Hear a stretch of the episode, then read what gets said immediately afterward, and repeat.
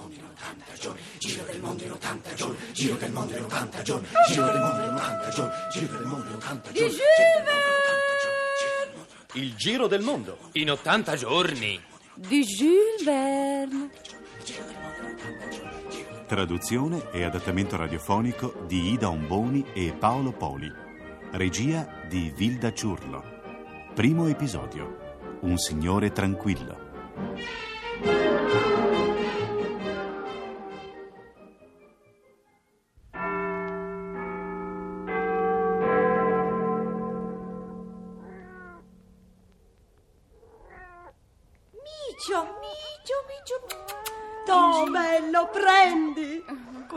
A te. E Micino. questo a te. Cari, cari micini, che tenerezza. Oh, e dire che certe persone trattano male i gatti. Che crudeli.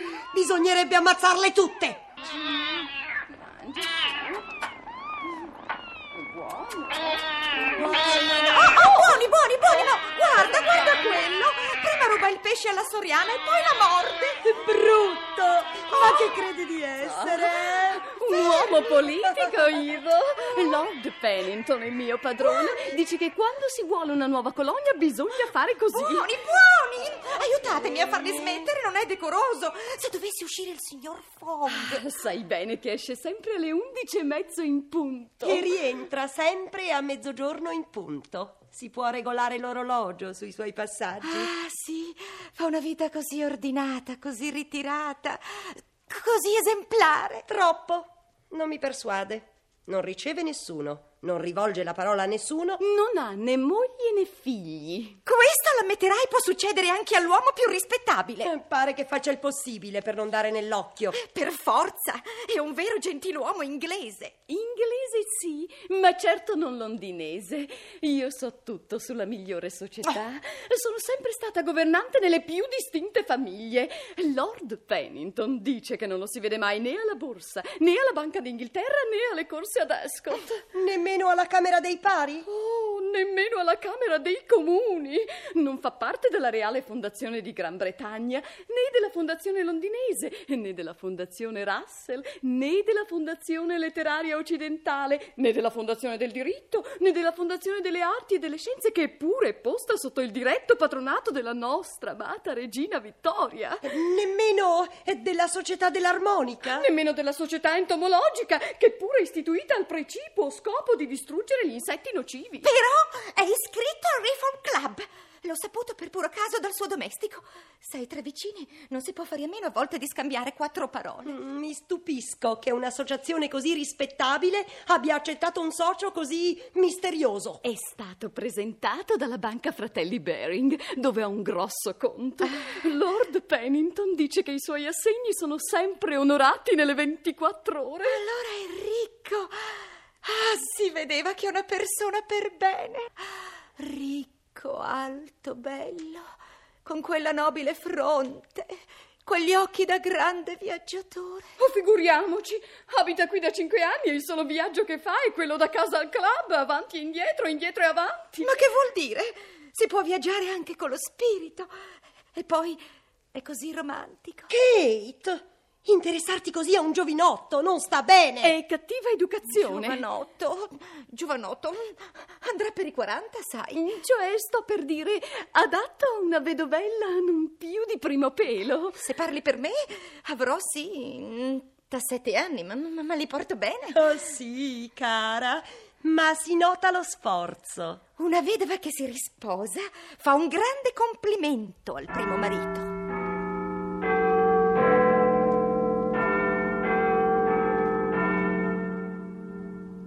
Undici e mezzo. Attenzione, adesso esce l'orologio umano.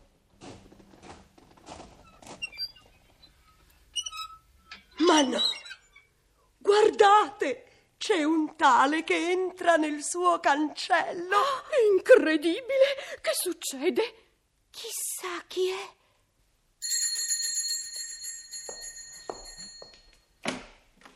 Chi siete, galantuomo? Eh? Non sono un galantuomo, sono il nuovo domestico.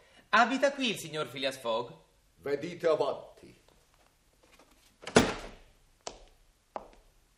Il signore vi riceverà subito. Mm, che bella casa. Sembra un guscio di lumaca illuminato e riscaldato a gas. Visto? Tutto moderno qui.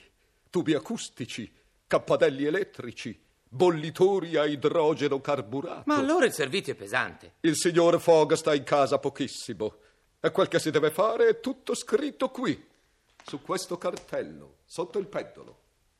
Ore 8 e 20, tè e crostini burrati. D'accordo, Ore 9 e 27, acqua calda per la barba. d'accordo. Ore 9 e 53, vestiti. Il signore ne ha un'infinità, ma non c'è da sbagliarsi. Ogni indumento porta un numero progressivo e su questo registro di carico e scarico a ogni numero corrisponde la data in cui va indossato. Sapete, pancera, calzini, mutande. D'accordo, d'accordo. Ero d'accordo anch'io. Ma mi ha licenziato in tronco. Perbacco. E perché? Gli ho portato l'acqua della barba a 84 gradi Fahrenheit invece che a 86. Sì? Pronto? Il signore desidera?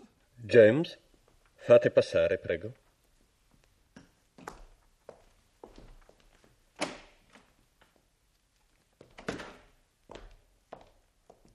Eh, buongiorno, signore. Buongiorno, giovanotto. Vi chiamate? Jean, signore. Detto Passepartout. Sapete, come quelle chiavi che aprono tutte le porte. Un soprannome che mi hanno dato perché, bene o male, me la cavo sempre in tutte le circostanze. In tutte? Hm, Impossibile. Sono francese, signore. E impossibile è una parola che non esiste nel vocabolario francese, l'ha detto Napoleone. So badare a me stesso. Una qualità molto utile per voi. Ma intendiamoci, credo di essere fidato. Una qualità molto utile per me. E poi sono un buon lavoratore. Una qualità molto utile per tutti e due. Anch'io adoro il lavoro. Potrei stare per ore seduto a guardar lavorare. Io no. Ho la pazienza corta e la lingua lunga. Benissimo, parlerete anche per me. Io preferisco stare zitto. Dicono che la parola distingue l'uomo dalla bestia, ma il più delle volte dimostra quanto sia bestia l'uomo. Ma ditemi di voi. Eh, che posso dirvi? Ho avuto un'infanzia giudiziosa, Sarebbe a dire? senza un quattrino. Eh, Sono l'ultimo di dodici figli. Dodici. Oh, è meraviglioso quanto l'uomo sappia fare con le sue sole mani. Mio padre, santuomo, non perdere la tua ignoranza, mi diceva. Non troverai nulla che la sostituisca. E mia madre, santa donna, sii onesto, mi diceva. Sei troppo povero per poterne fare a meno. Siete sposato? No, signore, eh, vedete, l'età giusta per il matrimonio è non prima dei 30 anni e non dopo i 29. Ma avete esperienza? Eh, moltissima. Per quanto l'esperienza ha la stessa utilità di un biglietto della lotteria scaduto. Comunque ho fatto il cavallerizzo da circo, il ballerino sulla corda, il maestro di ginnastica, il pompiere, il cantante. Volete sentire? Fru fru, fru fru. Bene, bene, vi credo. E ora mio spumeggiante e torrenziale amico, se voleste dedicarvi all'ardua impresa di tacere, solo questo potrà salvarmi da un'incombente meningite. Vi va bene il salario che vi offro? Certo, signore. In fondo, a che serve il denaro? Chi non ce l'ha non ha coraggio, chi ce l'ha ha dei pensieri e chi l'ha avuto ha dei rimpianti. La vostra offerta mi sta bene. Sapete che ora è? Le 11.32, signore. Il vostro orologio ritarda di quattro minuti. Impossibile! È un orologio di argento massiccio. E poi è un ricordo di famiglia. Ah, scusate, non potevo immaginare. Un vero inglese rispetta la libertà d'opinione. Basterà tener conto della differenza. In futuro vi prego, per quel che mi riguarda, a tenervi alla mia pendola. Dunque, Passepartout, da questo momento, ore 11.36 del 2 ottobre 1872, siete assunto al mio servizio.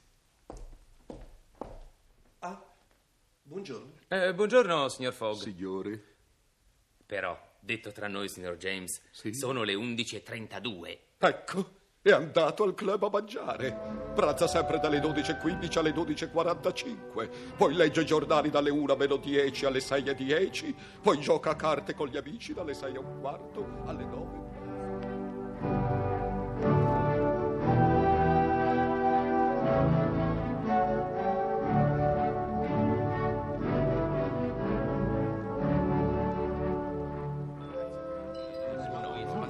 Sì, grazie, ma liscio perché... Scopro un onore. A voi, Stuart. Gioco picche. Picche? Ho l'impressione che qualcuno vi abbia fatto un brutto tiro mettendovi al posto del cervello un cavolfiore, Stuart. Quando si è così incapaci, o si gioca a birilli o ci si dà alla politica, ma non si toccano le carte del whist. Dite un po', Ralph, a che punto siete col furto alla Banca d'Inghilterra? Ma caro dottor Flanagan, bisogna proprio parlare di cose sensazionali. Se non ne parliamo con voi che siete vice governatore della banca? Secondo me ci rimetterete fino all'ultimo soldo. Non riuscirete mai ad acciuffare il ladro. Anzitutto, non è un ladro. Il Morning Chronicle dice che si tratta di un gentiluomo ben vestito, di modi garbati, di aspetto distinto. Eh, ciò non toglie che abbia soffiato 55.000 sterline in banconote dalla scrivania del vostro cassiere capo. 55.000 sterline. Allora non è un furto. Questa è alta finanza. Fogg, siete impazzito. Rubare è un peccato capitale. Sono appunto i peccati capitali a produrre i capitali. E infine che cosa ha fatto? Ha costretto la banca a fare un prestito tempestivo una volta tanto. Normalmente le banche inglesi sono come le vecchie zie specializzate nel prestarti l'ombrello quando c'è il sole e nel togliertelo quando piove. Difendereste un cavaliere d'industria. Che meriterebbe di essere fatto commendatore perché ha giocato tutti così bene. Giocato, giocato. Beh, in quel momento il cassiere era occupato a registrare un incasso di tre scellini e sei pence. Non si può badare a tutto. Ve lo siete voluto. Niente guardie, niente grate, niente segnali d'allarme. I denari esposti alla mercé del primo venuto. Ma vorreste calpestare la dignità del pubblico? La Banca d'Inghilterra si rifiuta di mettere in dubbio l'onorabilità del cittadino britannico. Dopotutto non si può dimenticare la storia del lingotto d'oro. È vero. Poco tempo fa un visitatore incuriosito da un lingotto d'oro di sei o sette libbre sulla scrivania del cassiere lo prese in mano, lo esaminò attentamente e poi Tocca a voi a giocare, Flanagan. Ah, sì, scusate. Scopro quadri. E poi? Eh, sì, sì, sappiamo, sappiamo. Quando l'ebbe esaminato con suo comodo, il visitatore consegnò il lingotto a un vicino, che a sua volta lo passò al suo vicino, e così di mano in mano il lingotto fece il giro della banca, senza trascurare la portineria. E solo mezz'ora dopo tornò sulla scrivania del cassiere, che non aveva mai alzata la testa dal suo lavoro. Giocate, Stuart e ricomponete i vostri lineamenti. Questa espressione da lucertola col mal di stomaco non vi avvantaggia? Le 55.000 sterline in banconote, però, non sono tornate. e non torneranno. Io invece sono convinto che recupereremo fino all'ultimo soldo. La polizia ha sguinzagliato agenti abilissimi in tutte le città più importanti del Regno Unito. Allora avete i connotati del ladro? Vi ripeto che non è un ladro. già, già, sicuro. È un gentiluomo. un gentiluomo, caro Passepartout. Un vero gentiluomo. Mi ha licenziato, ma devo riconoscerlo lo stesso. Nessuno l'ha mai visto perdere la calma, il signor Fogg. Oh, non stento a crederlo. Bene, queste sono le chiavi. Eh, grazie. Adesso, fino a mezzanotte, quando il padrone era in casa, potete stare tranquillo. Buona fortuna. Anche a voi. Ah, mettiamoci sdraiate in salotto per un po'. Non è che voglia starmene con le mani in mano, per carità, l'ozio è il padre dei vizi. Ma la fatica è la madre dei calli. Bisogna sempre cercare il giusto mezzo, salvo quando ci si siede fra due poltrone. Voglio dimenticarmi che mi chiamo Passepartout. Passepartout? Passepartout? È la seconda volta che vi chiamo. Ma, ma, signore, non è ancora mezzanotte. Lo so. Sono le 8.35. Infatti non vi rimprovero. Ma perché tanta meraviglia? Questa espressione da pesce boccheggiante non vi si addice. Partiamo fra dieci minuti per Dover e Calais. Eh? Il signore si mette in viaggio? Più esattamente, ci mettiamo in viaggio. Facciamo il giro del mondo. Il giro del mondo? In 80 giorni, Passepartout. Quindi, come vedete, non abbiamo molto tempo da perdere. Il tempo è denaro, amico mio. Peccato che sia difficile cambiarlo in banca.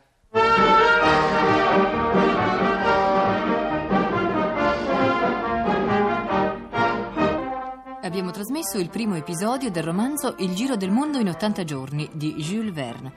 Traduzione e adattamento radiofonico di Ida Omboni e Paolo Poli. Compagnia di prosa di Firenze e della Radio Televisione Italiana con Werner Bentivegna e Paolo Poli. Personaggi e interpreti: Phileas Fogg, Werner Bentivegna.